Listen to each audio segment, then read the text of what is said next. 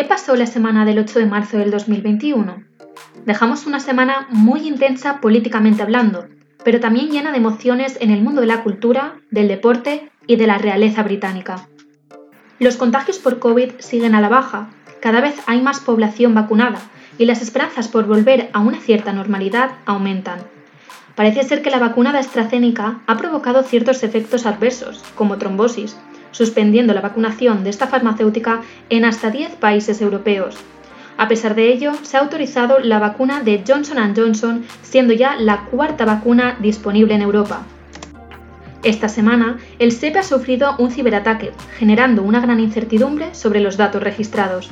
Pero lo que realmente ha marcado esta semana ha sido el terremoto político, tras la decisión de Ciudadanos de romper con el PP en Murcia y llevar a cabo una moción de censura con el PSOE. Dicha decisión impulsó a la presidenta de la Comunidad de Madrid a convocar elecciones anticipadas, impidiendo así que se produjese un efecto dominó. Pero también impulsó a Rejón y al PSOE a tramitar una moción de censura para derrocar al gobierno de Ayuso.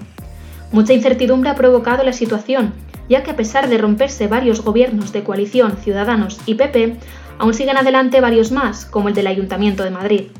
¿Podrán seguir confiando los unos de los otros? ¿Ganará el PP en Madrid?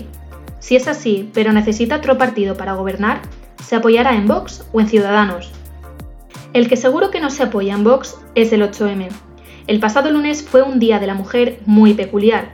En las comunidades en las que no se prohibieron las manifestaciones, se celebraron de forma ordenada y sin riesgo de contagio.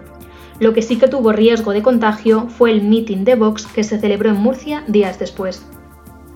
Tampoco hay riesgo, o esa es la intención, de un aumento de contagios tras Semana Santa, ya que las comunidades han decidido aumentar las restricciones y cerrar perimetralmente cada una de ellas.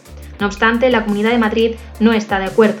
Muchos españoles tampoco están de acuerdo en que los extranjeros puedan entrar en nuestro país, cuando ni siquiera los mismos españoles pueden trasladarse de comunidad. Esta semana también hemos conocido que la nueva presidenta del Parlamento de Cataluña es Laura Borràs. Y hablando de Cataluña, a Puigdemont se le ha retirado la inmunidad, permitiendo al Supremo reactivar el proceso de extradición. Por otra parte, el juicio a Bárcenas continúa y el extesorero del Partido Popular acusa a todos los líderes del PP hasta el 2008 de conocer la caja B. Esta semana ha estado en el punto de mira la familia real británica. La entrevista a Meghan Markle y al príncipe Harry por Oprah Winfrey ha dado la vuelta al mundo, comparándose con la entrevista de Lady Di, las alegaciones racistas y el maltrato hacia Markel han sido las acusaciones más directas a Palacio. Isabel II rompió con la consigna de silencio ante los escándalos que han marcado sus 69 años de reinado y comunicó sus preocupaciones frente al tema. Una semana en la que Laporta se ha convertido de nuevo en el presidente del Barça, pero en la que el equipo se queda a las puertas de los cuartos de final de Champions tras el empate en París, al igual que el Sevilla. Ayer 11M nos acordamos de dos grandes acontecimientos. Ayer hicieron 10 años del tsunami que arrasó Japón y provocó el desastre nuclear de Fukushima. Ayer hicieron 17 años del atentado terrorista de Atocha que orquestó Al Qaeda y dejó al menos 191 víctimas y más de 2.000 heridos. Este domingo conoceremos los ganadores de los premios Grammy, una gala que tendrá lugar en Los Ángeles. Dejamos atrás una semana con muy buen sabor de boca tras la celebración el domingo de nuestros queridos premios Goya. Una gala presentada por Antonio Banderas y María Casado Paredes. Una gala elegante, idónea y sobre todo emocionante. Emocionante fue ver a todos los nominados detrás de las pantallas celebrando los premios con sus familias. Emocionante fueron las actuaciones de Aitana, Nati Peluso y Vanessa Martín, Emocionante fue el discurso de Ángela Molina al recoger el premio de honor y el de la enfermera que otorgó el premio a Mejor Película. Una edición marcada por la cantidad de mujeres nominadas, más de un 50%, pero también por los comentarios machistas de ciertos fotógrafos en la alfombra roja.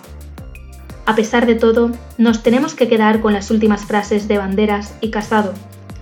Por favor, no se olviden de vivir y háganlo intensamente, porque esto esto también pasará. Pasará cuando saquemos los brazos del baúl de los recuerdos, cuando los besos no sean sentencia y cuando ya sepamos qué es lo que aprendimos del insoportable y ensordecedor silencio de las calles vacías. Feminismo, ciberataque, moción, elecciones anticipadas, racismo, eliminación, 11M, películas, palabras que describen esta semana. Una semana más de marzo y una menos del 2021.